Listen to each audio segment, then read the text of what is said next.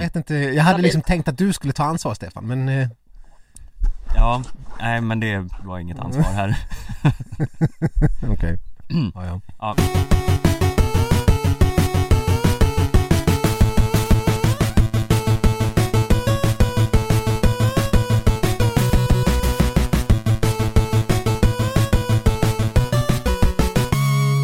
Ja men god eftermiddag, god kväll och god morgon. Det var så du inledde förra veckan Stefan, så jag kör i samma anda. Skidsnacks lovers. Eh, vi är tillbaka med ett nytt avsnitt. ja det är vi Helt otroligt, efter eh, förra veckans eh, eh, lilla eh, misstag kan man säga vi, kan, vi trodde vi skulle bli cancellade ett tag Va, nu vet jag inte vad du pratar om. Vi har väl aldrig gjort något misstag? eh, Jo men det har vi faktiskt Va? Ja eh, Vi kan väl redan, vi, vi stökar av det här nu så kan vi gå vidare, vi vänder blad efter det Ja, vi vänder blad som kungen. Mm, vi har ju fått lite reaktioner här på att eh, eh, Anna Dyviks eh, eh, gymvideo som vi rantade lite kring inte alls var från Livigno Nej. utan från något eh, Davos. lite tidigare tillfälle Ja okej, vi, gör, vi gör en snabb pudel. Jag vill bara i den här pudeln fortfarande säga att jag tycker det ändå är anmärkningsvärt att man gymmar eh, i en månad innan OS eh, med massa random folk och att eh, det var Annas fel som la, in en gammal gymvideo i sin, i sin rykande färska eh, vlogg. Ja, man kan ju inte förväntas eh, lyssna med ljudet hela tiden Nej, så att man herregud. hör att det är ett gammalt klipp Hon vet väl att folk sitter och scrollar, Ja, trycker fram så här 20 säck som man gör på YouTube. Du, du, du, du. så där, nu har vi gjort en pudel och eh, gett oss själva rätten då Precis, snyggt. Ja, så, Ja. ja, eh, ja men kul eh, att vara tillbaka eh, Verkligen. Och eh, vi ska väl göra som så att vi anropar eh, Peking Hallå Peking! Hallå! Det är, eh, vi har Anna Rydén Sportbladets reporter på plats borta i OS-byn Hur är läget? Jo men det är fint.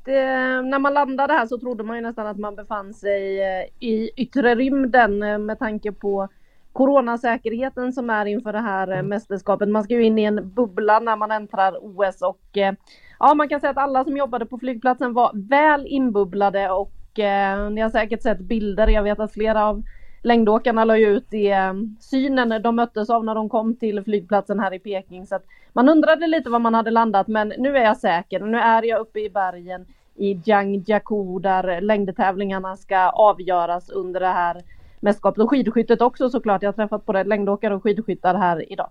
Men du, bara för att klargöra det här. Det är inte som att det är liksom en, en förort till Peking du håller hus i va? Eh, jag är ens i sådär 19 mil från Peking. Ska man åka buss som eh, åkarna då eh, fick göra från flygpalatsen. Ja, vi åkte ju samtidigt som skidskyttarna så de åkte ju en sådär sex och en halv timme eller något eh, från det att de hade landat upp hit. Det sägs väl ta ungefär fyra timmar upp från eh, Peking med buss. Det finns ett snabbtåg också som vi journalister får använda men inte de aktiva så att det kan gå lite snabbare men eh, nej, det, det är en bit ner till Peking det är det.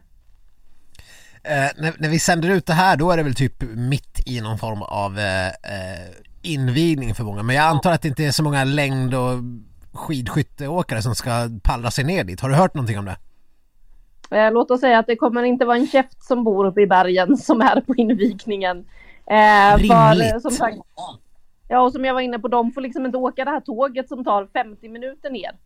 Eh, då hade man kanske kunnat överväga att ja, nej men ska man ändå inte vara med och tävla direkt i början. Nu ska ju alla, eller alla distansåkare på längden ska ju in i hetluften i helgen redan. Men det finns ju några skidskyttar som inte ska vara med i mixedstafetten och så. här. Då kanske det hade kunnat vara kul att åka ner. Men nej, ska de ner då är det fyra timmar enkel resa buss. För, eh, eller enkel väg då för att vara med på den här invigningen. Så att nej, vem sätter sig så många timmar för att eh, vara med på invigningen? Jag du- eh, säger att ingen här uppifrån kommer vara där. Nej. Ja, den här invigningen känns ju också som ett extremt onödigt smittspridar-event Verkligen. Ja, jag blev väldigt förvånad över att eh, Norge tillkännagav ju sina fanbärare igår. Majken Kaspersen Fallas ska ju tydligen göra den här Ja. resan. Jag, lä, jag, jag Ja. läste det också, jag bara tänkte, jag häpnade. Deras största hopp i sprinten. Ska de skicka Det känns märkligt. Ska de skicka ut som fanbärare? Ja, nej, det, det verkar ju jätte, jättemärkligt men de får väl göra det som de vill. Men bara för att reda ut det här, eh, de som lyssnar på det kan ju undra varför får journalisterna värsta gräddfilen och snabbtåg medan eh, atleterna måste sitta på en fyra timmars buss. Vad är, vad är grejen med det? Det är väl då eh, smittsäkerhet. Man eh, anser väl att det inte är lika säkert att åka det här tåget antar jag. Att det är därför man inte låter de aktiva utnyttja den möjligheten. Så att de offrar väl oss journalister ja, i så fall. Ja, pöbeljournalisterna, ni kan väl göra boskapen kan man skicka in där. Men ja. Har, Sverige för övrigt i poddandets stund presenterat fanbärare än? Ja. Vem blev det? De har ju det. Ja, det blev väl ja, någon eh, puckelpistjolle va? Förlåt, fortsätt. Emma Nordin och Oliver Magnusson tror jag. Förklara. Berätta allt ni vet om dem två. ja men hon spelar i Damkronorna, det vet jag. Det gör hon. Fast i poddandets stund så har ju också Damkronorna svikit sitt land så vi kanske borde slita den där uppgiften från henne, jag vet inte. ja.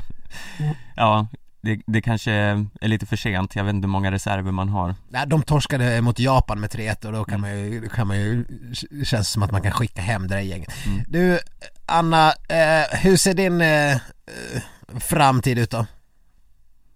Eh, ja, just nu så är det ju faktiskt lite lugnet före stormen här. Det har varit eh, en hel del pressträffar de här två senaste dagarna nu, fått börja träffa lite aktiva som ska tävla och sen nu mm när det är invigning, ja den dagen blir ganska lugn här uppe i bergen förhoppningsvis. Sen smäller det ju rejält redan på lördag. Jag ska förhoppningsvis befinna mig både på skiathlon och eh, en mixedstafett, så att eh, vi kan väl hoppas på att jag får se lite medaljer redan på lördag. Ja, det får vi väl verkligen eh, nästan eh, räkna med tycker jag. Ska vi eh ta oss in lite i skiathlonland här? Ja. Eh, vi har ju fått en eh, laguppställning, eller ja, vilka som ska starta för ja, dels svensk del och för norsk del och så. Det finns ju lite utropstecken här ändå. Eh, vi har ju snackat extremt mycket om Charlotte Kalla, eller Charlotte Kallas eh, varande i detta OS och hon ska ju nu alltså åka premiärdistansen. Eh, Viktor, vad är din känsla inför det? Min känsla är att är det något lopp hon skulle åka så är det väl ändå det hon är regerande OS-mästare i. Ja, det får man väl ändå säga och eh, dessutom så är det ju många eh, sprinters där som väl annars hade kunnat eh, vilja åka det här loppet som ändå eh, kastar in handduken eftersom sprinten är så nära inpå. Precis, jag tror väl att sådana här som Jonas Sundling och Maja Dahlqvist eller vilka det nu som aspirerar eh, kan ju vara Anna Ribom, Ribom Dyvik också. Ja, alla sprinters. Alla aspirerar på distans, men det är väl ändå 10 kilometer man känner kanske är, är det loppet. Uh, I don't know. Uh, men hur, uh, har ha, ha, ha Charlotte snackat någonting? Ja, jag träffade henne för en liten stund sedan eh, utanför OS-byn här, eller i den delen av OS-byn som vi journalister får gå in i. Det finns en liten mixad zon där, där vi då snackar med åkarna och eh, hon var, kändes väldigt lugn, lättad, säger själv att eh, hon kliver in i ett OS utan att ha någon som helst press på sig till skillnad från hur hon har känt inför de tidigare OSen såklart och eh, Känna att hon har allt att eh, vinna, ingenting att förlora här i Peking. Så att eh, äh, det ska bli spännande att se. Hon har sett väldigt, väldigt glad och avslappnad ut när hon har åkt i spåren här med. Och, ja, det, det känns ändå som att hon känns ganska tillfreds med situationen. Sen kunde hon inte säga så mycket om formen så att vi får väl se hur det är med den egentligen. Det som ju alltid har varit fascinerande med Charlotte Kalla är ju att hon är en sån extrem mästerskapsåkare. Det är ju liksom, vi har ju pratat om den här statistiska anam, an, an, vad heter det? anomali, anomali. Jag och ord. Det är fan svårt. Va, Anomaly. Uh, att hon uh, alltid är så otroligt framgångsrik på mästerskap. Hon har ju liksom hur mycket medaljer som helst. Uh, fler VM-guld än världscupsegrar i princip. Och, och OS-guld och men, alltså hon lyckas alltid pricka formen. Men nu ska det väl ändå till någon form av mirakel för att hon ska vara någon individuell medaljkandidat. Det, det, det känns ju helt världsfrånvänt att förvänta sig det. Ja, eh, om det sker då får vi väl ge henne det här bragdguldet som jag tror är Jesper Nelins för tillfället, eller vem är det vi har gett det till Ja, just, just nu? ja förut var det Kalle, men Jesper Nelin kanske fick det en släng Ja, Eh. Malte Stefansson har haft det en stund Ja, han har haft det en sväng ja. Men han blev ganska snabbt av med det får Ja. säga Men ja, då är det ju Charlotte som har det Vi kanske borde börja och dela ut Skidsnacks eget bragdguld Som en sån här liten utbrytar, Ja. eh, eh, ett utbrytarpris Men Det gör vi för en- den här en, säsongen. En vandringspokal mer, Ja. mer. Man, får liksom, inte- man får inte behålla det så länge Nej, Nej, visst Mm. Men, eh, eh, ja, nej det känns ju, jag, ja, ja, jag, jag kan inte säga att jag hade gjort någon annan uttagning nej den eh, känns väl i det, nu när schemat ligger som det gör, ganska given eh, Men eh, hur eh, ser det ut i övrigt då med, du har träffat de andra eh, åkarna också gissar jag? Det har jag. Jag har träffat eh, alla svenska åkare idag som ska köra skiathlonen eh, och eh, Frida känns ju som att hon är extremt närvarande, fokuserad. Eh, sa väl idag att det börjar spritta lite i kroppen nu. Nu börjar magpirret komma. Det är skönt att det snart är tävling. Och hon har ju fördelen jämfört med Therese Johaug som vi också då såg för första gången idag. Eh, de landade ju i OS-byn igår.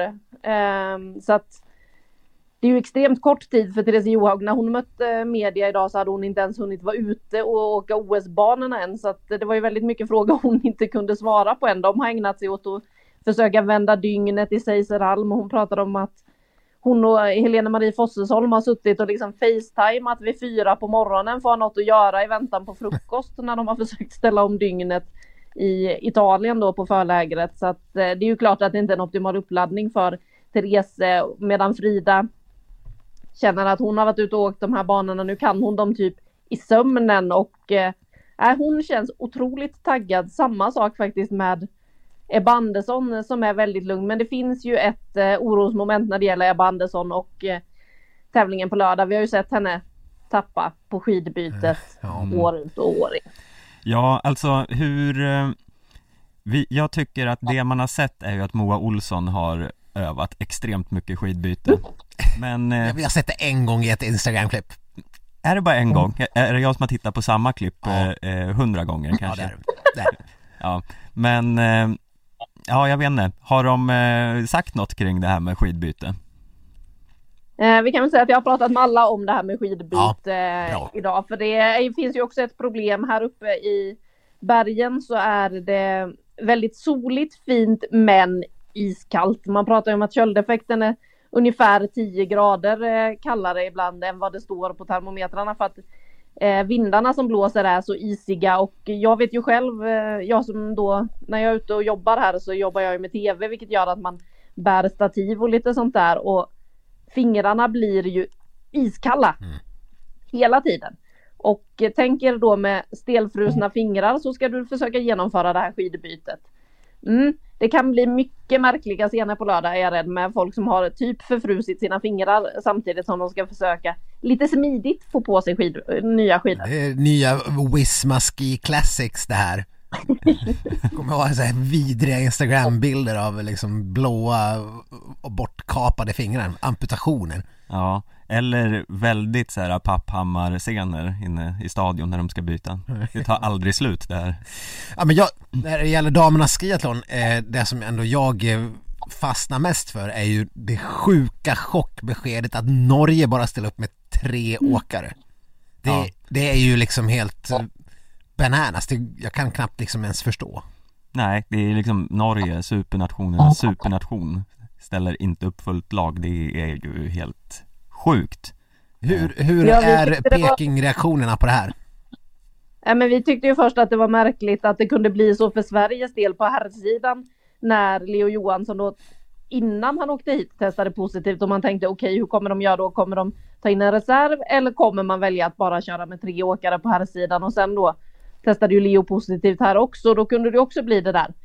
Men att Sverige hade ställt upp med tre på herrsidan det hade ju kanske inte varit en så stor eh, Eh, det är inte så många mer än vi som hade reagerat på det. Nu är det Norge som inte får ihop fullt lag på damsidan.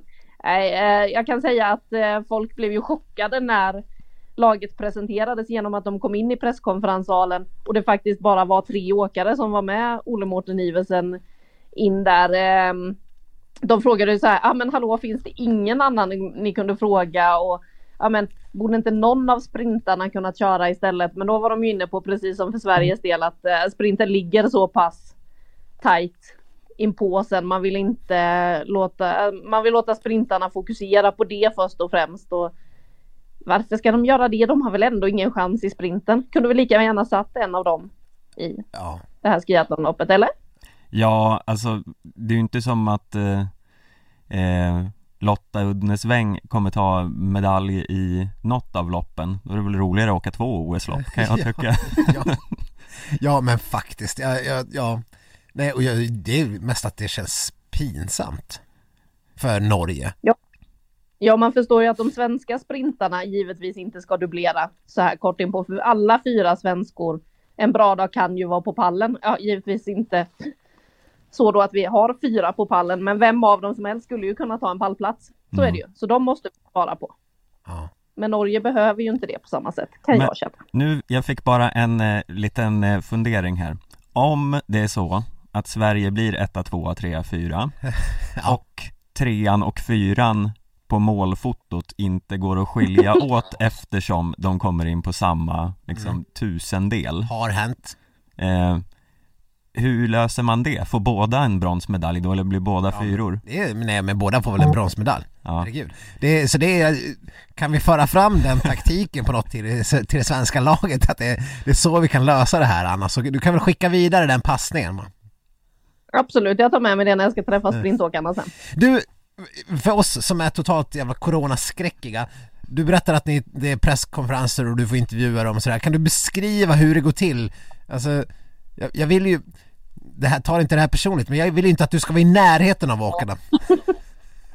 Nej, eh, det är ju så att eh, de är väldigt, eh, det är väldigt tydliga regler här. Med eh, munskydd hela tiden så länge du inte är på ditt eget hotellrum. Du får även ta av det då när du äter och sitter i plexi sammanhang. Så att det är munskydd på. Det är två meters avstånd och vi träffar ju givetvis då de svenska åkarna utomhus så att eh, man står två meter från varandra skriker igenom mm. munskyddet och eh, försöker kommunicera åtminstone lite. Ja men det låter ändå betryggande. Jag, jag tycker att det, det, känns som att ni sköter er där borta. ja, än, än så länge känns det ganska lugnt och de har ju ställt upp så att det ska vara avstånd mellan åkarna och så här mm. också när de står på sin sida staketet. Och, ja, nej, men det känns som att eh, det är hyfsat uppstyrt i alla fall det här och eh, de har koll på reglerna här i Kina. Mm vad, eh, om vi återgår till damernas skiathlon här, eh, vad, vad, vi, vi har väl ändå en, hela tiden sagt att vi förväntar oss eh, medalj. Eh, jag såg att Johaug försökte lägga över lite press och säga att Frida skulle vara favorit. Det var ju hennes, hennes mind games såklart. Mm. Men eh, visst är det väl medaljläge redan, redan på lördag va Anna? Eh, för svensk del ja. ja. Absolut. Eh, Moa Olsson hälsar att det blir två svenska medaljer på lördag. Ja, det tyckte Charlotte Kalla också lät otroligt bra. Jag ja. misstänker att de två själva inte räknar med att de ska bidra till dem utan att de lägger över det på Ebba och Frida. Mm. Så att, eh, men det känns ju inte omöjligt att det kan bli två medaljer. Kan det, det bli guld? ja men det hade ju varit lite härligt om en av dem kunde bli det nu när Johaug haft lite stökig uppladdning. Samtidigt så kommer hon väl bara därför var extra taggad när hon kommer hit nu och eh, hon har ju aldrig tagit ett individuellt OS-guld. Det är ingen som pratar om annat än att Therese Johaug inte har tagit ett individuellt OS-guld. Så hon kan väl få göra det då i första så kan hon Men kan ha gjort hon det sen och lämna över det till resten. Jag vet inte, jag, jag tycker inte att vi ska unna henne det. Jag tycker att eh, Frida och Ebba gärna får sopa banan här Faktiskt, eh, kan jag känna lite grann. Ja, det är liksom om man säger att Kalla är en otrolig mästerskapsåkare så kan väl Johaug få vara en uh, usel mästerskapsåkare då. Ja, nu är hon ju inte riktigt usel rent historiskt sett heller om man ska vara petnoga. Hon har ju vunnit en del VM-guld. Ja. Men uh, ja, ja. Uh, vi kan väl skifta lite fokus då. Det är ju också ett spännande lopp på söndag. Mm jag vet inte, medaljvarning kanske vi inte behöver flagga för Jo, jo det ska vi visst göra. Vi vet ju att Kalle kommer ta ett guld minst jo, men, vi, vi, och, ja, men vi, vi vet ju inte vilket lopp än Det lutar väl åt fem milen Ja men det kan ske redan nu ja, vore- eh, men eh, Anna, där var det väl den förväntade truppen, eller uppställningen? Ja, för de har ju gått ut, de gick ut jättetidigt med vilka som var de fyra sprintåkarna på här sidan och då är det ju bara att räkna, okej, de fyra kör sprinten, vilka fyra finns kvar? Ah, de kör distansen. Alltså Jens Burman, William Poromaa, Leo Johansson och eh, Kalle Halvarsson. Och när jag snackade med Kalle idag så påminde han ju också om att eh, han inte har gjort ett bra skiathlon eh, sen typ VM i Falun där han var sexa kanske och de Aj. senaste två mästerskapen så i Oberstdorf, ja det var det enda han gjorde där. Det minns vi hur det gick. Sen Ja. åkte han hem eh, i Pyeongchang eh, på OS. Då fick vi gå skallgång efter Kalle Halvarsson. Det var ingen som visste var han hade tagit vägen under loppet. Man såg att helt plötsligt saknas mellantider. Ja. Var är han? Mm. Jag vet hur mina kollegor sprang åt olika håll runt om på stadion och området runt banorna för att försöka hitta Kalle. Till slut så såg vi honom vid Vallaboden men eh, fick inte prata med honom då. Då fick han ju feberfrossa och allt vad det var. Så att skiathlon eh, är ju Kalle Halvarssons mardrömsdistans. Det hade ju varit eh, ett under om han skulle kunna leverera helt plötsligt på den distansen på söndag. Mm. Ja men det blir en magisk öppning då med Charlotte Kallas eh, chockguld och? Kalle Halvarssons eh, eh, Skrällmedalj. Ja, precis Ja, det ser vi fram emot. Eh, eh, vad, vad, vad säger de andra då? Ja, vi kan väl ta och lyssna på eh, han som eh, testade på det här med skiathlon i VM i fjol med eh, där skidan inte hängde med efter bytet och se hur han tänker inför det här. Nej, jag tror jag ska stänga skidan helt och så knäppa ner den här lilla knappen så tror jag att det ska, då borde den inte åka av i alla fall. Hur mycket tror du att det kan förbättra dina Eh, ja, som det var i fjol så hade det nog förbättrat chanserna ganska radikalt. Så att eh, vi får hoppas att eh, om sidan, skidan sitter i år så har vi riktigt bra chanser.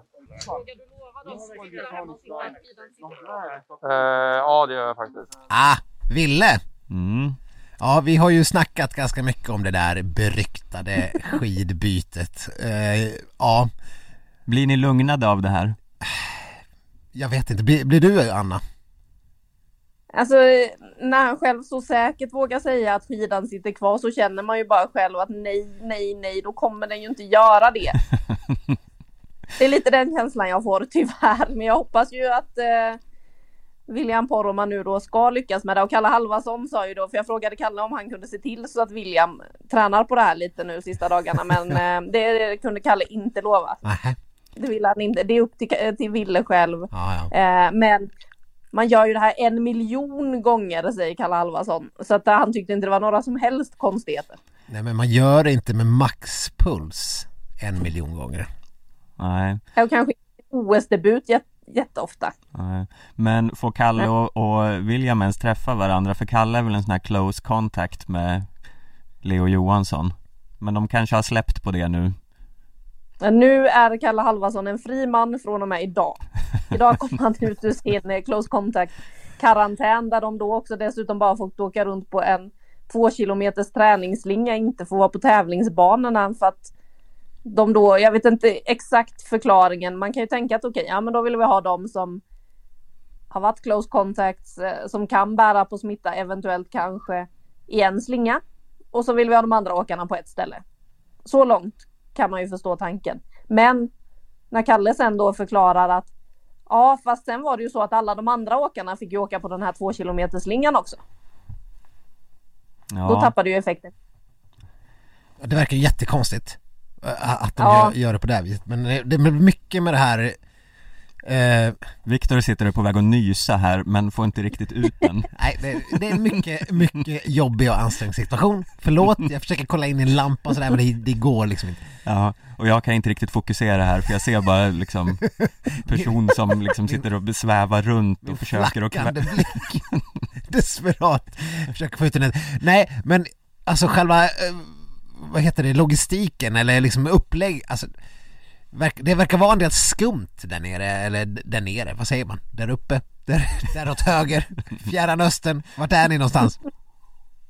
Ja, vi är väl i Fjärran Östern här borta någonstans. Eh, nej, men det är ju en del där man undrar lite hur tänkte de nu och där man känner att okej, det fanns en tanke halvvägs men den är inte rimlig hela vägen runt när det gäller coronasäkerheten. Så att, eh, lite märkligt eh, är det ju. Nu har ju FIS då släppt på de här reglerna så att eh, idag skulle även Leo då få ut och åka banorna trots att han nu då fortfarande ses som en close contact i en vecka.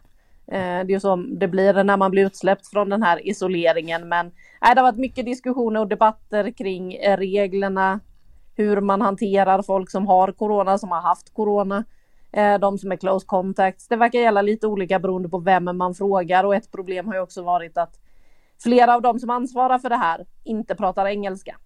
Det har uppstått ah. en del problem. Ah, ja. smart. Den lilla detaljen också. Men du, du som ändå är eh, våra ögon och öron där, kan du beskriva liksom lite livet i en OS-by? Hur, hur, hur funkar det? Hur går det till? Nu är det ju så att eh, under det här OSet så är vi ju alla verkligen i en bubbla. Vi journalister bor på olika mediehotell runt om här uppe i bergen eller nere i Peking som då är instängslade. Det är höga staket runt om som visar tydligt var bubblan slutar. Där man då inte får gå utanför och i OS-byn så är det ju då samma sak. Sen är det ju så alltid så att OS-byn är en egen liten bubbla. Men där brukar ju de aktiva kunna få göra lite som de vill, kunna hänga med vem som helst. Eh, de brukar kunna åka på olika idrotter. Det är ju inget sånt nu. Eh, och Ville berättade ju idag att bussarna som de ska ta från OS-byn upp till arenan, när de brukar vara fulla, det går inte att hålla avstånd och sådär. Så det var han väl lite bekymrad över. Och också hur det var i matsalen vissa tider, för det är ju så att de har en jättestor matsal där de äter, eh, där det också då är plexiglas mellan allting. Men alla de aktiva som bor i den där OS-byn pratar ju om att de känner sig väldigt säkra där inne och det desinficeras ju. Jag har aldrig sett så mycket desinfektionsmedel i mitt liv som sen när jag kom, sen, sen jag kom hit. Det är liksom stolarna är vita. Det ser nästan ut som att de är dammiga för att det har sprayat så mycket desinfektionsmedel Oj. på dem. Eh, och som dessutom då i vissa av eh, de här eh, bussarna som vi åker som är ganska kalla. Det är inte alla som har eh, temper- eller alla bussar som är tempererade och när de då kör runt här uppe då fryser desinfektionen till is. Så det är varma sköna säten man får gå och sätta sig på oh, i de här bussarna när man ska åka runt efter att ha stått ute i det här härliga varma vädret som man befinner sig i uppe i bergen. Alltså det låter extremt omysigt eh, måste jag säga. Alltså man hade ju velat vara på ett OS men det låter ju inte liksom eh, Det låter ju inte som eh, glamour direkt. Nej, det låter som det är på en anstalt ungefär. Ja. Nej, det är ju väldigt speciellt det här OSet att man är så pass inbubblad som man är, att man inte ens får gå någonstans. Eh, vi bor liksom bara på andra sidan berget från, eh, eller liksom, det är en liten kulle här mm, som man ser. Och alltså går vi 200 meter från vårt hotell, då ser vi backhoppningsbacken och nedanför backhoppningsbacken åt ena hållet ligger längdstadion, åt andra hållet ligger skidskyttet. Så att normalt sett hade vi ju kunnat gå dit, det kan inte vara mer än två kilometer. Men nu får vi istället åka buss som kan ta 20 minuter. Mm.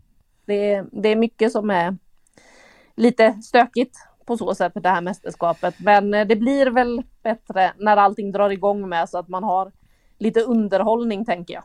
Men vägs inte allt det här upp av att ni får matbrickor serverade från eh, vinschade från taket och att ni har en robotbartender?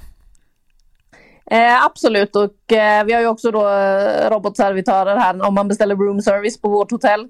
Eh, jag blev otroligt chockad första kvällen när jag beställde room service och det ringde på min telefon. En kvinna pratade med mig och sa att ah, men nu är maten utanför så. Jag bara, varför knackar de inte bara på? Fattade ingenting. Öppnade dörren och då stod det en liten robot där ute och pratade med mig. eh, bara, jaha, okej. Okay. Ja. Här kom maten ja.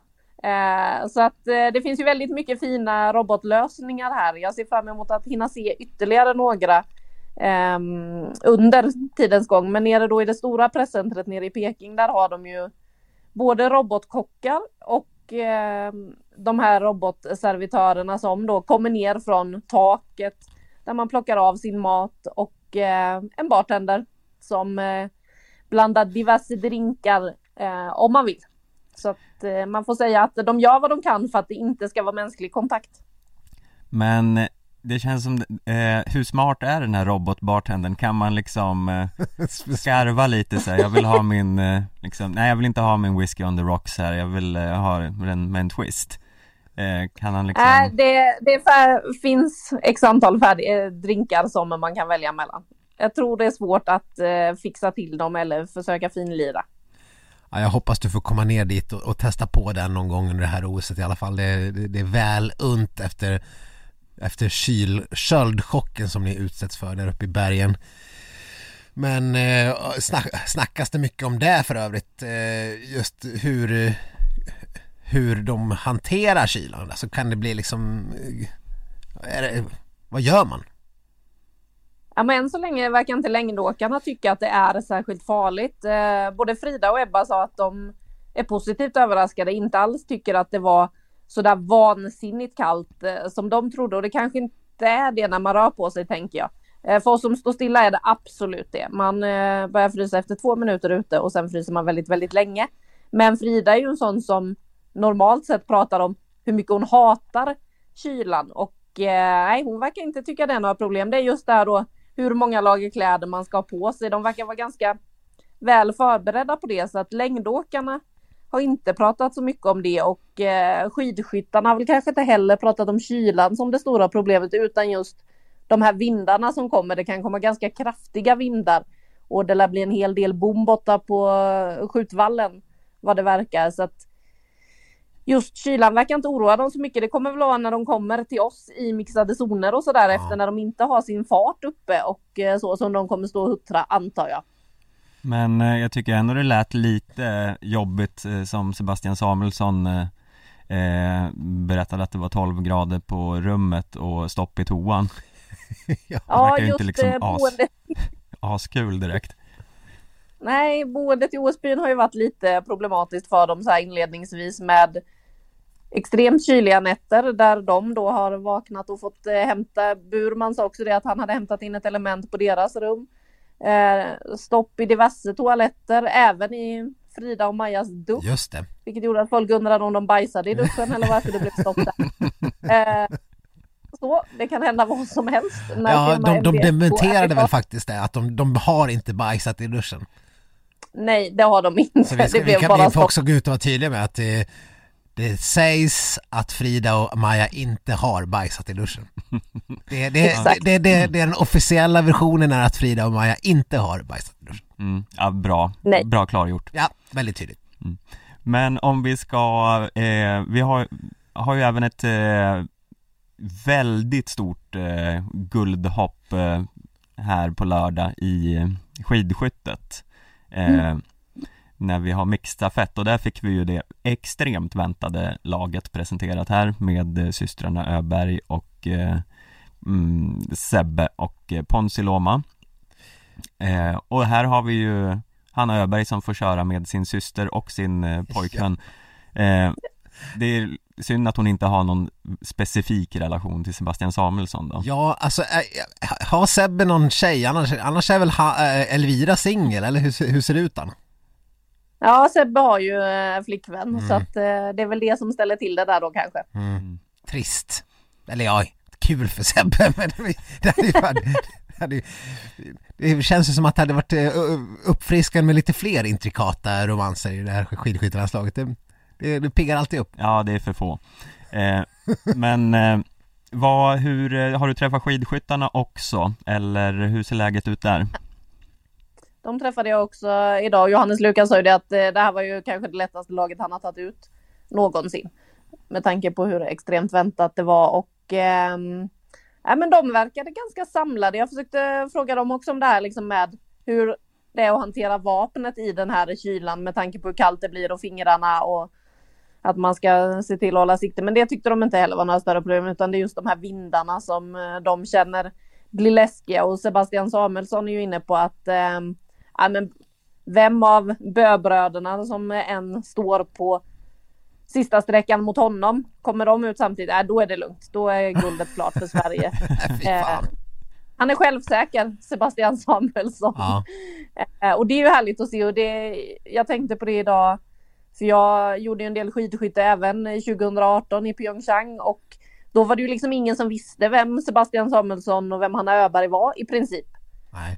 Eh, det var ju deras stora genombrott så att det är en sån skillnad jämfört med hypen som är nu när ja, men norska medier var ju såklart där för att prata med de svenska skidskyttarna. Det var mängder med svenska journalister på plats för att prata med då, alltså det ska ju bli medalj i mixedstafetten, det räknar vi ju med och det kan till och med bli guld, kanske då Sveriges första guld om inte längdåkarna hinner lösa det och slå Johaug där precis innan. Så nej, men de kändes väldigt lugna, samlade, men eh, det är den svåraste skjutvallen Martin Ponsiluoma har kört på. Det Oj. oroar mig lite. Mm. Ja det lät väldigt oroande Sen, jag känner mig också en viss oro för att det ska ligga så här, kinesiska underrättelseagenter med så här, eh, lasersikte mot eh, Sebastian Samuelsson för det känns som att han Mm.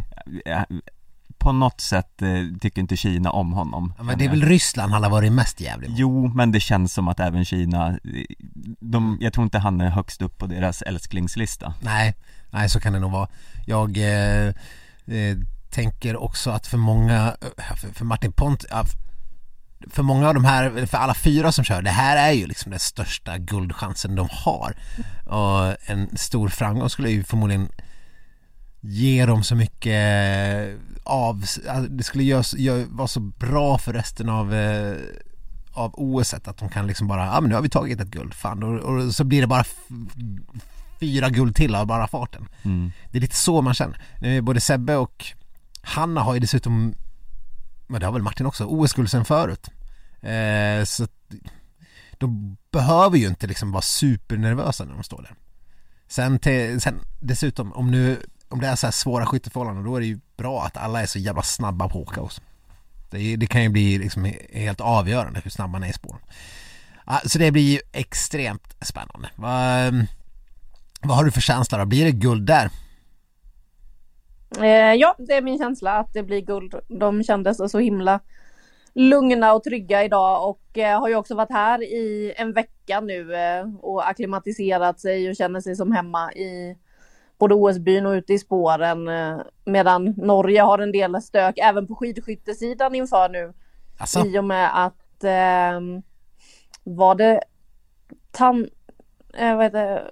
vilka var det nu? Det var ju i alla fall Johannes Tingnesbø som eh, är identifierad som närkontakt så han kunde inte dyka upp på presskonferensen idag och prata. De skickade bara fram tre åkare där också. ja. Eh, nu är det ju så att eh. Johannes kommer ju... Ja, det blir tufft. Johannes kommer ju få köra för man får ju tävla som close contact. Om det nu blev så. Eh, det var fortfarande en oidentifierad close contact eller vad det var de höll på, eller en möjlig close contact vad det var de höll på att prata om. Men det är klart att det är stökigt och de har ju nyligen kommit hit. Eh, de norska skidskytteherrarna i alla fall så att eh, Sebbe var väl inne på det tidigare i veckan att han hoppades att eh, de mer eller mindre hade hunnit ta alla element och allt sånt där som får livet i OS-byn att flyta på. Eh, Så att det inte skulle finnas något över när norrmännen checkade in. Vet inte om det funkade. Men eh, han tar alla chanser han får att eh, psyka Norge. Det är väldigt, väldigt, väldigt tydligt. ja, bra. Det gillar vi ju alla dagar i veckan.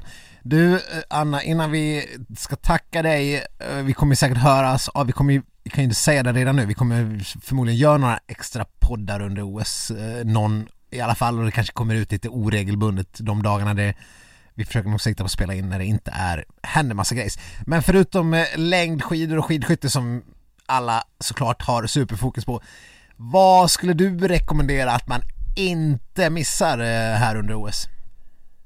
Nils van der Poel. Ja, Ja, Vi har det ju ska man inte. Vi har pratat lite om det att eh, om det är så att det kommer lite sjukdomsfall i herrstafettlaget kanske man kan slänga in Nils van der Poel på en sista sträcka där Ja. eller så. Eh, Absolut. det, han skulle väl sköta det hyfsat bra. jag tänker att han skulle kunna, han är förmodligen bra på allting. Ja, han har ju ett fint skateskär liksom. Så varför inte? Varför inte? Ja, nej, Det är en aura av att klara precis allt. Precis. Eh, nej, nej, det, det, det är faktiskt den enda sporten förutom längdskidor och skidskytte som jag har dundrat in i min egen lilla kalender. Så att, eh, ja, nej, jag, jag, jag hoppar helt på van der Poel-tåget. Mm. Du har inte skrivit in Big Pipe-finalen? Nej, inte än. Har du kollat om Nej, det men- finns en sport som heter Big Pipe? Nej.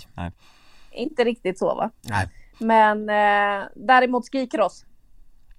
Ska man ju se också. Kan Ja. jag tycka. Eh, Med tanke på Sandra Näslund som lämnade Pyeongchang i tårar, fick tröstas av kungen. Eh, hon var helt otröstad efter att ha slutat fyra i den där finalen. Eh, och nu vunnit i princip allt som går att vinna den här säsongen inför. Eh, det ska ju bli guld eller så kommer det bli eh, något uppseendeväckande som händer i de där skicrossbanorna här uppe i bergen. Så att det tycker jag ju också att man faktiskt ska notera när det är dags för skicross ja, men kungen är ju inte där nu, så han finns ju inte tillgänglig att trösta henne heller. Så det känns ju som att hon måste ju vinna, Ja, bara därför. verkligen. Absolut. Ja, men grymt Anna, eh, vi hörs vidare och eh, försök att fortsätta undvika att smitta ner våra skidhjältar så, och fortsätta med ditt fantastiska jobb. Ja, och hälsa robotarna. Jag ska hälsa varenda robot, försöka hålla mig borta från viruset överhuvudtaget eh, helst gärna. Man vill inte gärna hamna i isolering Nej, här i Peking känner jag. vi Och sen Ja, förlåt. så vill jag ju bara säga också att jag känner ju att vi måste ju ha medaljer på lördag. Får vi inte medaljer på lördag och en bra start på det här mästerskapet då börjar man ju bli lite orolig Ja. med tanke på vilka otroliga lägen vi har på lördag. Så att eh, det är liksom vinna eller försvinna. Om inte Charlotte Kalla känner det på lördag så känner jag det för det här OSet och medaljskörden och framgångens skull. Det är vinna eller försvinna på lördag. Ja, men eh, vi håller helt med. Det, ja, nej, det, måste, det måste börja regna in medalj direkt. Ja. Det, det, det är ju vårt krav härifrån. Eh, Ett annat krav är att vi vill sen ha en recension av en eh, robot daiquiri. Ja, absolut. Jag löser det. Härligt. Tack så mycket eh, Anna, så hörs vi igen snart. Det gör vi. Ha det fint. Hej hej! Hej hej! Millions of people have lost weight with personalized plans from Noom, like Evan, who can't stand salads and still lost 50 pounds. Salads, generally, for most people, are the easy button, right? For me, that wasn't an option. I never really was a salad guy. That's just not who I am. But Noom worked for me. Get your personalized plan today at Noom.com.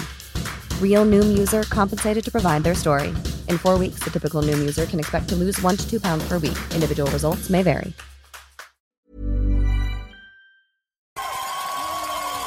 Ja, vi ska lämna OS-hysterin för en liten stund för Ja, vi ska slänga in en liten eh, eh, rättelse här också. Jag tror att eh, min kollega här kan ha sagt att Martin Ponsiluom har ett OS-guld. det var jag ja. Mm. Mm, det, ja. det har han alltså Nej, inte. jag vet. Mm. Jag kollade också.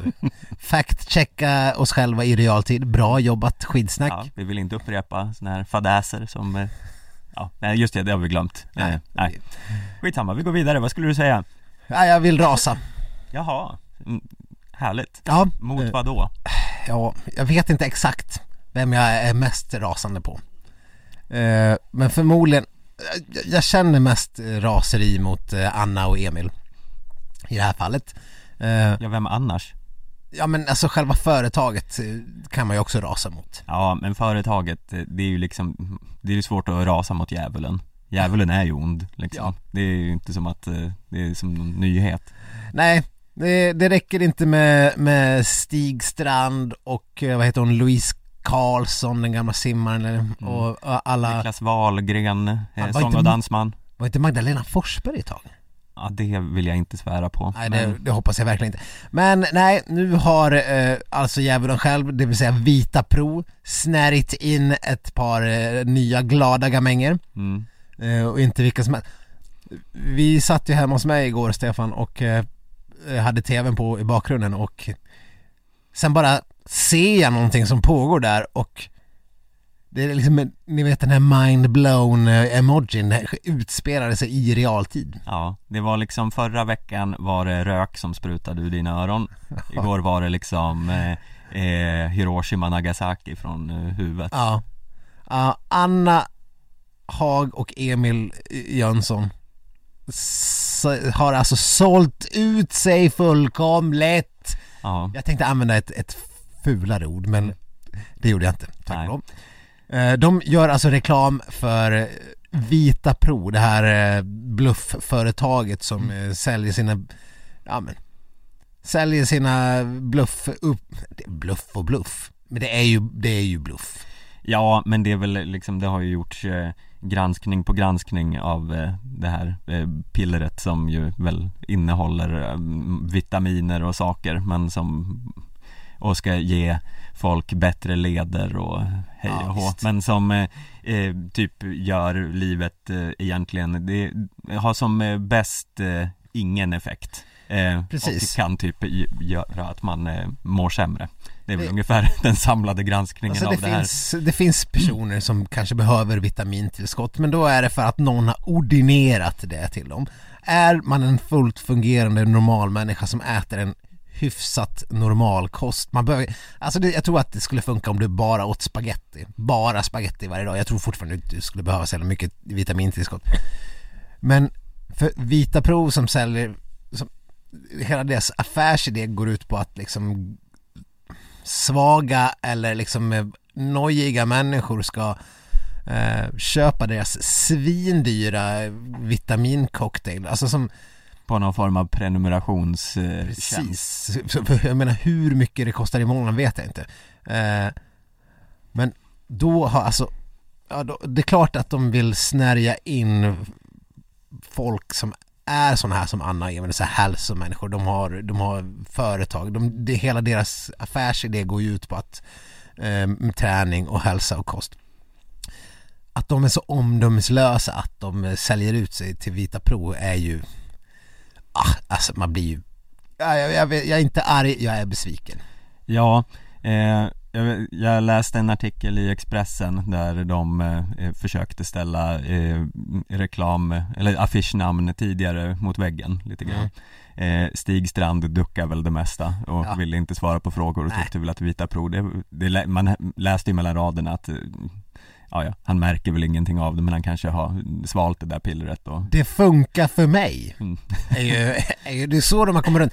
För de har blivit fällda också eh, för att de, eh, eftersom det bara är ingenting som du, liksom, som någon behöver mm, så kan de inte hålla på och säga att eh, det ger det här och det här och det här för att eh, för gemene man så ger det absolut ingenting.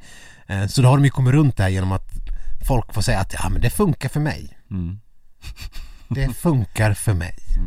Eh, och jag, ja, Emil Absolut Anna, vodka, det funkar för mig ja. ja, ja, Mm. det är exakt samma sak. mm. Eh, jag vet inte, när jag, jag, lä, jag hi- hittade ett pressmeddelande här eh, där Anna och Emil har eh, uttalat sig. Eh, hur autentiskt tycker du att de här frågorna och svaren verkar vara? Varför föll valet på Vita Pro? För att Vita Pro helt enkelt innehåller det som vi behöver för att vi ska kunna fortsätta leva så som vi gör idag. Där vi varken har tid eller ork att prioritera och optimera kosten varje måltid varje dag och samtidigt kunna träna, tävla och anta utmaningar på alla möjliga nivåer, säger Anna. Emil fortsätter. Enkelheten i att Vita Pro innehåller det vi behöver och noggrannheten i hur det tas fram, både innehållsmässigt och produktionsmässigt. Det är också ett varumärke man väl känner till på gott och ont. Jag tänker att om ett varumärke funnits så länge och varit så starkt och så många använt sig av det länge, det ger en trygghet. Kan du se Emil säga det där? Eh, eh, not very likely Jag kan, jag kan avslöja för er eh, som lyssnar där ute att eh, Anna och Emil har inte satt någonting av det här. Nej men det är väl klart som fan att de inte äter Vita Pro Nej det är klart de inte äter. Har ni sett deras eh, Instagram? De, är det några som äter nyttigt och varierat så är det väl de. mm. Alltså det, ja, Det är ju inte som att de behöver ett antioxidant tillskott direkt Men det, allt det här stavas ju och det är ju deppigt Men eh, för Niklas Wahlgren eh, uttalar sig ju lite halvt i den här artikeln som Jaha. jag nämnde tidigare vad säger han? ja, Han sa att han fick snuskigt mycket pengar eh, Fan vad skönt. Så det är ju liksom Emil och Anna har ju fått liksom sina miljoner på det här Ja ja men de, alltså absolut, det är väl en, en årslön mm. in på kontot för dem. Det är väl jättebra trygghet. Eh, det, det, det är bra. Jag önskar att de kunde liksom bara på något vis gå ut och också meddela men det, det, det, de har förmodligen kontraktstvungna att inte snacka skit. Sannolikt ja. Men de har fan ett jävla samhällsansvar någonstans, eh, tycker jag som förebilder. Inte ställa upp på sånt där jävla skit. Ja, Hur jag mycket känner, snuskigt mycket pengar de än får. jag känner ju lite att på ett sätt är jag benägen att peta Hanna Öberg ur alla distanser i OS bara för att hon också ställde upp på det här förut. Ja. Vita Pro? Ja, det kommer inte jag ihåg ens en gång. Ah, men usch! Usch! Alltså, hellre gör reklam för jävla Marlboro än Vita Pro. ja, det funkar för mig. Det funkar för mig. Du, jättebra tagline. Om Vita Pro ska ha något så är det ju att den är, den är bra. Ja, ja den är bra. Den, den är applicerbar på mycket. Man kan liksom rättfärdiga vad fan som helst. Barnaga. Det funkar för mig. Ja. Mm. Nej men man, man, jag skulle vilja se Emil Jönsson där dra liksom en camel, Mm. blå, blå camel. Ja, blå camel. Det funkar för mig. Ge mig precis den kicken. Ja. Kicken när liksom verklighetens ångest pissar mig i ansiktet. Ja. En blå camel. Det funkar för mig. ja, det vill man ju se. Ja, herregud. Jag vet inte. Jag, jag vill bara återigen säga att Vita Pro är piss och skit. Köp det aldrig. Det, är, det, det behöver ingen vettig människa. De, de vill bara lura er på pengar. Ni kan, vill ni prompt ha de här vitaminerna så gå och köp några jävla vitamintillskott på ICA. Det är exakt samma sak. Ja. Eh, jag vet inte. Har du rasat tillräckligt nu? Ja, faktiskt så vill jag också Jag såg att, eh, ja, men jag, kan- jag kan rasa över det sen men den här landskampen i Norge på TV2 där, där spons, en av huvudsponsorerna är ju Life Mm. och Life och Vita Pro är ju liksom samma jävla skit skulle jag vilja säga Life är ju ändå en butikskedja kanske. Ja men de säljer ju samma piss Eh, ja, nu, allt kanske inte är piss. Nej, visst, Ska, ska inte det alla över en kam här? nej, nej, nej, okej Det, jag eh, är liksom the voice of reason här, jag är inte the enabler i det här fallet Så, eh, ni, ni får lyssna lagom mycket på Force of Chaos här borta The Enabler, världens sämsta superhjälte ja, Ja. Pratade vi om det senast, filmaffischen för the enabler? Nej, vad, ha- hade du en idé eller? Nej, det, det är liksom Den kommer inte se så liksom Iron Man-aktig ut Den är, den är svår att få fram En eh, bild i huvudet av, men jag, jag, jag vill väldigt gärna se filmen Ja, ja. Eh, jag vet inte om vi nämnde det sist, men eh, när, efter vi hade det var ju en lyssnare som, som gav oss eh, eh, namnet eh, for, ja, mig då, Force of Chaos eller vad det nu var. Mm. Eh, och sen kom vi fram till att det, du var sidekicken The Enabler. Googlade The Enabler sen, jag tror inte jag sagt det här men eh, fanns en bok som, som hade en sån otrolig titel. Eh, just The Enabler. When helping hurts the ones you love. Det är ju en, ja det är ju undertiteln på filmen ja. Det är oklart vad The Enablers eh, liksom superhjältegrej är Ja, nej, det han, han hjälper men det går inte så bra hurts the ones you love. Ja, otroligt, vilken otrolig boktitel. ja. Force of Chaos och den är, ja, nej. Mm. Nej. Jag ser fram emot det vi ska eh, börja starta filminspelningen. Mm. Eh, mycket spännande eh, Vet du vad Viktor? Nej. Jag tänkte att du ska få påa den här veckan Oh, det är första gången. Mm. Okej, skidsnackslovers. Nu är det dags för det här.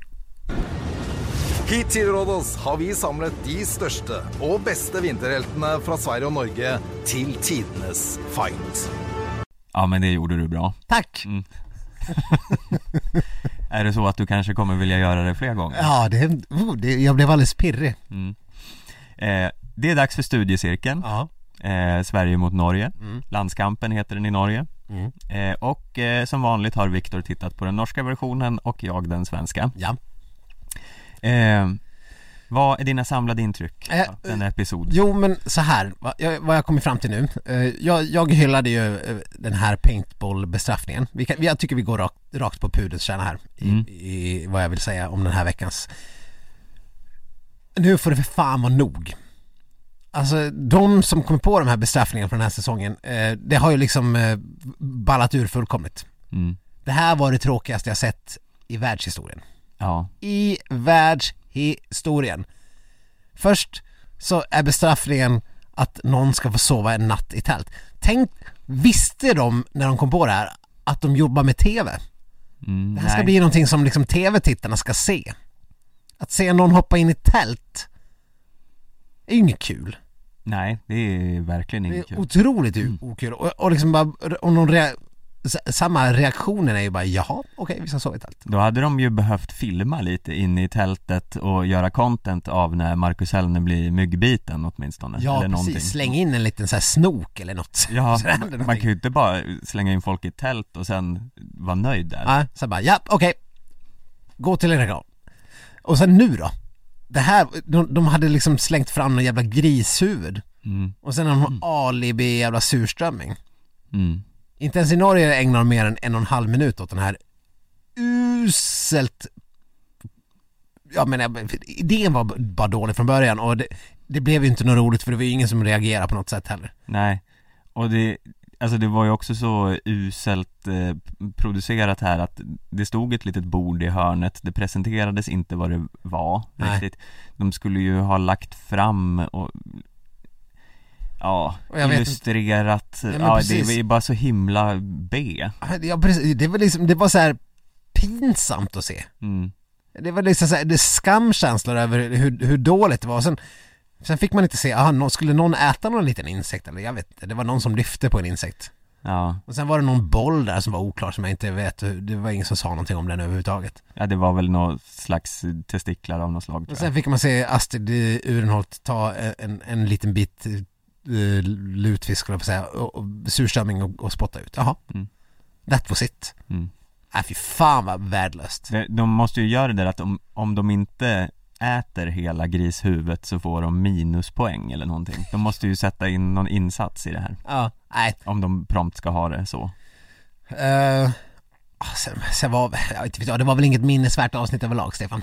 Nej, det här med deltagarbytena Ah, är, ju också en lite så dramaturgiskt konstig grej För det är helt plötsligt säger de att nu ska du åka härifrån Mm. Men det är ju, det är bara lite så här. äh, Har båda lagen lika många byten och det är så här, eh, ramarna för de här bytena Nej, förstår jag inte totalt oklart. Och sen när det är final, ska de komma tillbaka de andra eller? Alltså det här är ju bara för att de har väl inte haft tid eh, gissningsvis att vara med hela inspelningen Men nu lät det också som att någon skulle komma tillbaka sen Jag fattar inte heller, jag tyckte jag, jag, jag, jag kanske inte ägnade superfokus på det här, men jag tyckte det lät som att Jörgen Brink bara skulle vara med nu och sen skulle han bort igen. Ja, ja, han, eh, han eh, åker Han gjorde en dag. mm. Men vad är det för bisarrt? Ja, Varför nej, skickar de han till Norge för att vara med en dag? ja Nej, nu var det ju jättemånga som skulle åka Ponsi Loma skulle väl också dra Ja. och eh, någon norrman Äh, äh, vilken jävla haveriproduktion det här verkar vara i år. Men Eh, eh, det var väl kul att eh, Magnus Moen kom in i norska laget Ja. i alla fall b- Bra tänkt Norge, ta in en person som ingen i Sverige någonsin har hört talas om. mm. För att han sysslar med en idrott som, Som inte finns i Sverige nej den finns, den finns faktiskt inte i Sverige. Nej. Eh, Kan vi slänga in så här, vad har vi som vi kan eh, kontra med? Någon så här varpa eh, eh, deltagare? Någon som är jättebra på kubb. Ja, Ja. är kubb svenskt? Känns svenskt. Gör det Ja. inte. Varpa vet jag inte ens vad det är. Det är, någon, Det är väl något man gör på Gotland, jag vet inte riktigt vad det är man men, kastar en sten. ja, eller något. Eller en stock Ja, ja in, nej det är en annan sak, skitsamma Ja, eh, jag vet. Har vi någon bra varpist? Skicka över den. Ja, ja, nej, är inte vet jag. Han, han kanske är en legendar. Jag har inte orkat googla honom. Mm. Jag vill inte. Jag vill inte veta mer om Magnus Moe än att jag känner till hans namn. nej. nej men annars Och att han ser lite ut som en tönt. Ja, det var, det var hårt Ja, det var hårt. mm. Men eh, Ja, jag vet inte, det, jag tyckte det roligaste det här avsnittet var eh, Jörgen Brinks eh, eh, förklaring till eh, eh, det klassiska eh, gå in i väggen stafetten. Ja. Var det ro roligt att han hade hjärtflimmer? ja, roligt Det var väl ingen så här slap on the knee funny moment? Det var väl kanske inte det jag menade, men det var väl det mest spännande Ja, ja. det här avsnittet. Ja, Jag visst. vet han har ju inte riktigt pratat om det här så himla mycket tidigare vad jag kan minnas. Nej, och jag, de resonerade lite kring det där eh, Och jag förstår inte riktigt, eller ja Det kanske hade blivit en debatt om ska han fortsätta åka och varför låter ni honom göra det eller sådär. Men en, Att han inte ville liksom av, var- varför skulle man inte vilja avslöja det här? För det, det är liksom ändå något som förklarar väldigt mycket. Sen Ja, förklarar det ju inte liksom Ja, det här har vi ju pratat om hundra gånger men att han sen Det tycker jag de slarvar bort lite grann. De, de körde direkt till Vasaloppet.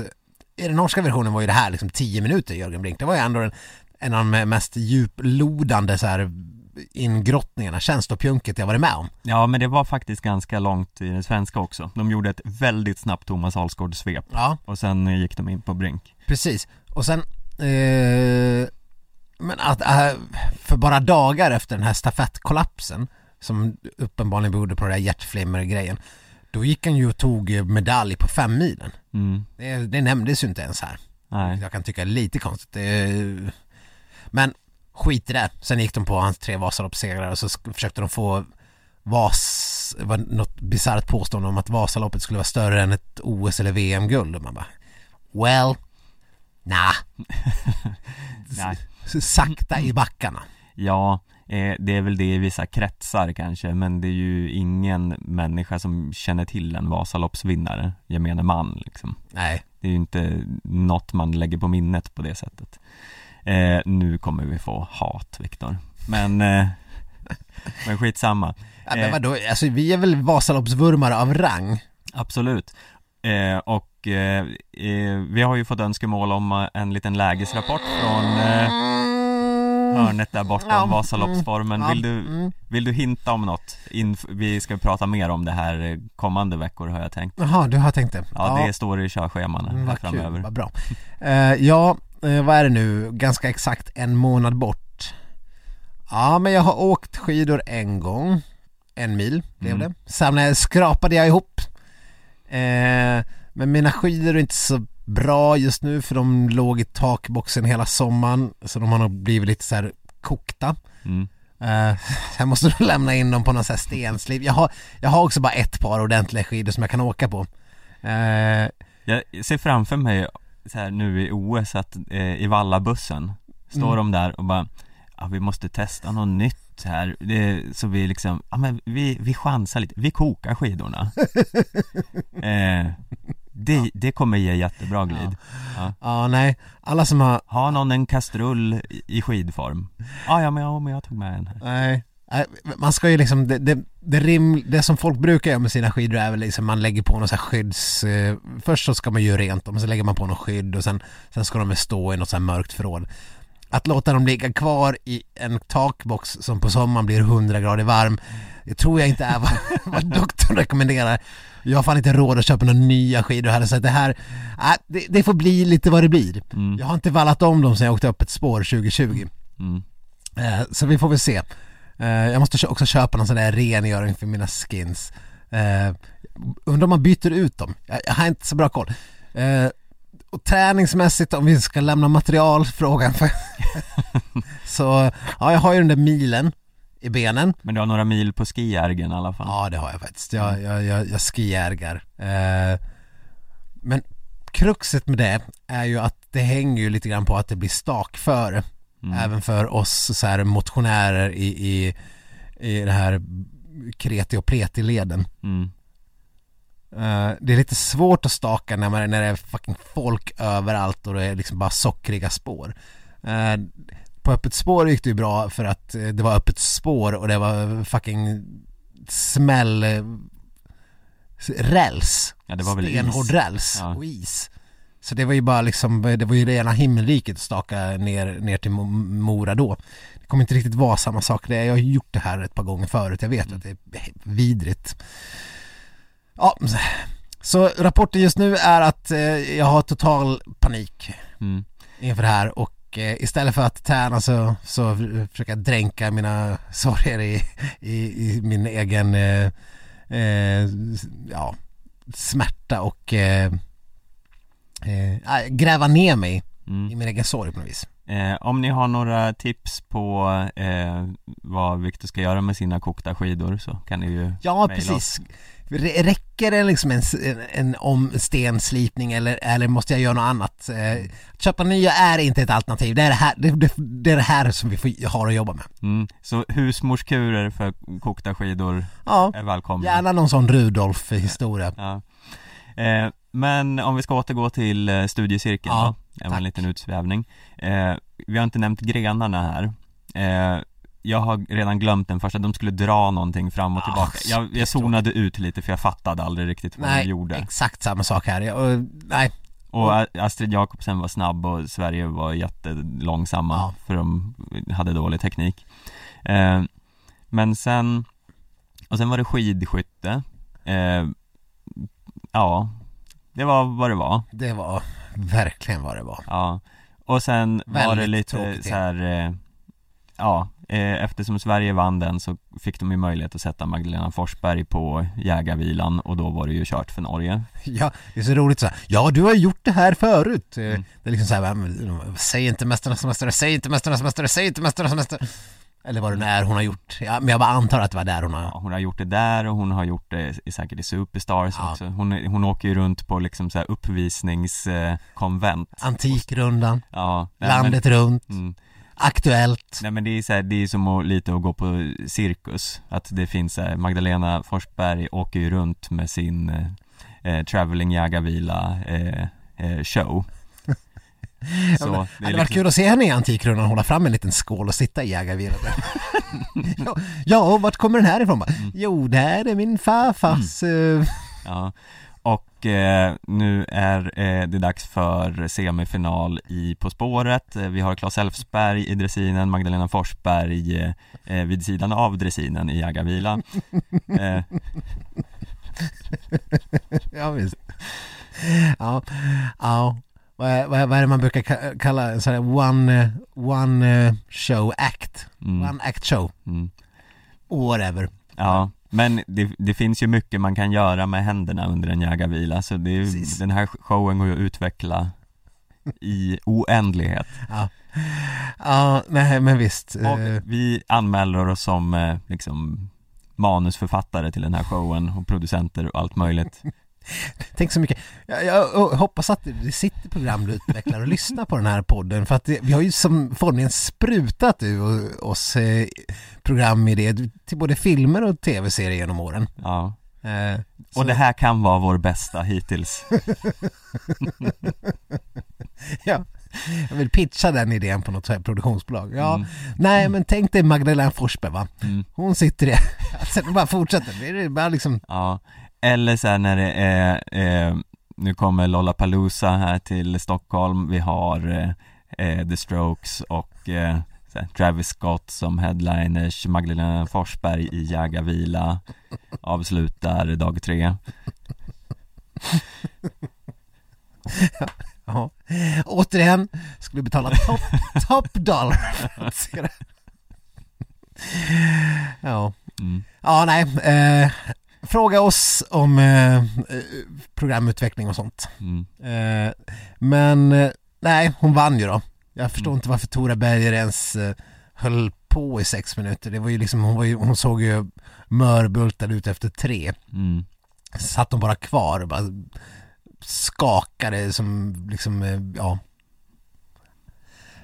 Och Magdalena Fors var totalt oberörd. Ja, nej men det var ju, det var ju rent av eh, taskigt att ha med den här grenen Mm. eh, Det hade ju krävts Norge vinst där för att, eh, ja, i grenen innan för att eh, kunna hejda det här Hur många avsnitt är det kvar av det här spektaklet? Eh, jag vet inte, men nu ska väl, ja jag vet inte, det, det ska ju in nya, Emil Iversen ska väl komma tillbaka och Elvira, Elvira Öberg ska in och någon annan som har försvunnit ska komma tillbaka och det Jag vet inte, det kanske kommer in några till sådana här mm, backhoppar, eh, längdskidare Ja, ja. Nej, ni får stå ut med att vi pratar om det här ett tag till helt enkelt. Ja, Vi Eh. med.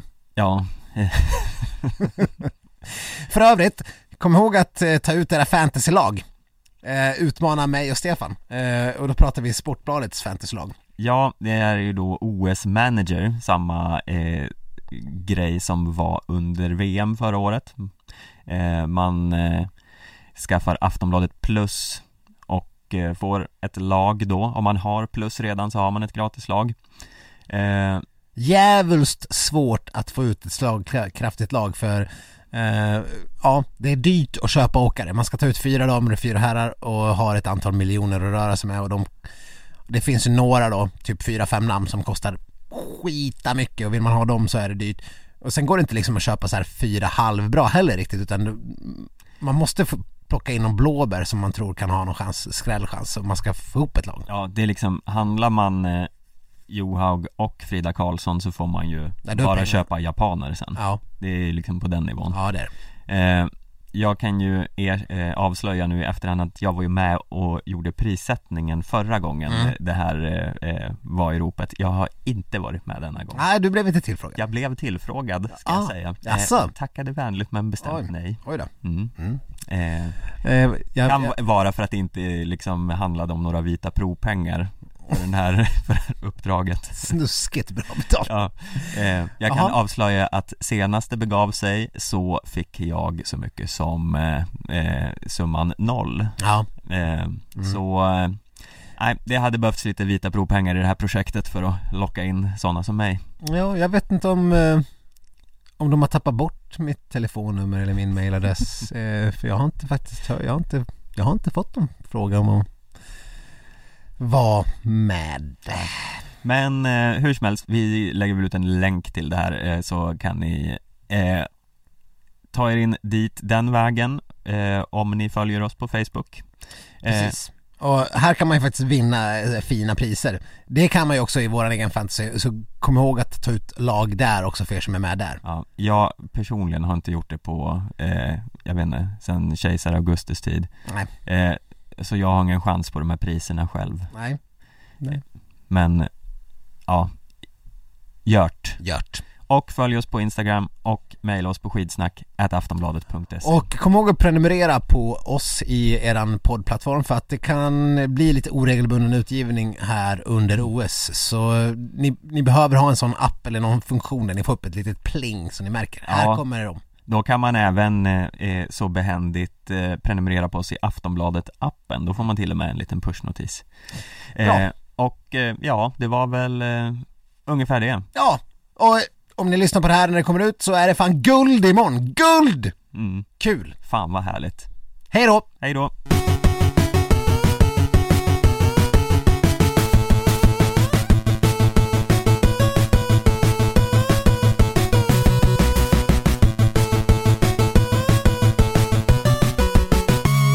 Du har lyssnat på en podcast från Aftonbladet.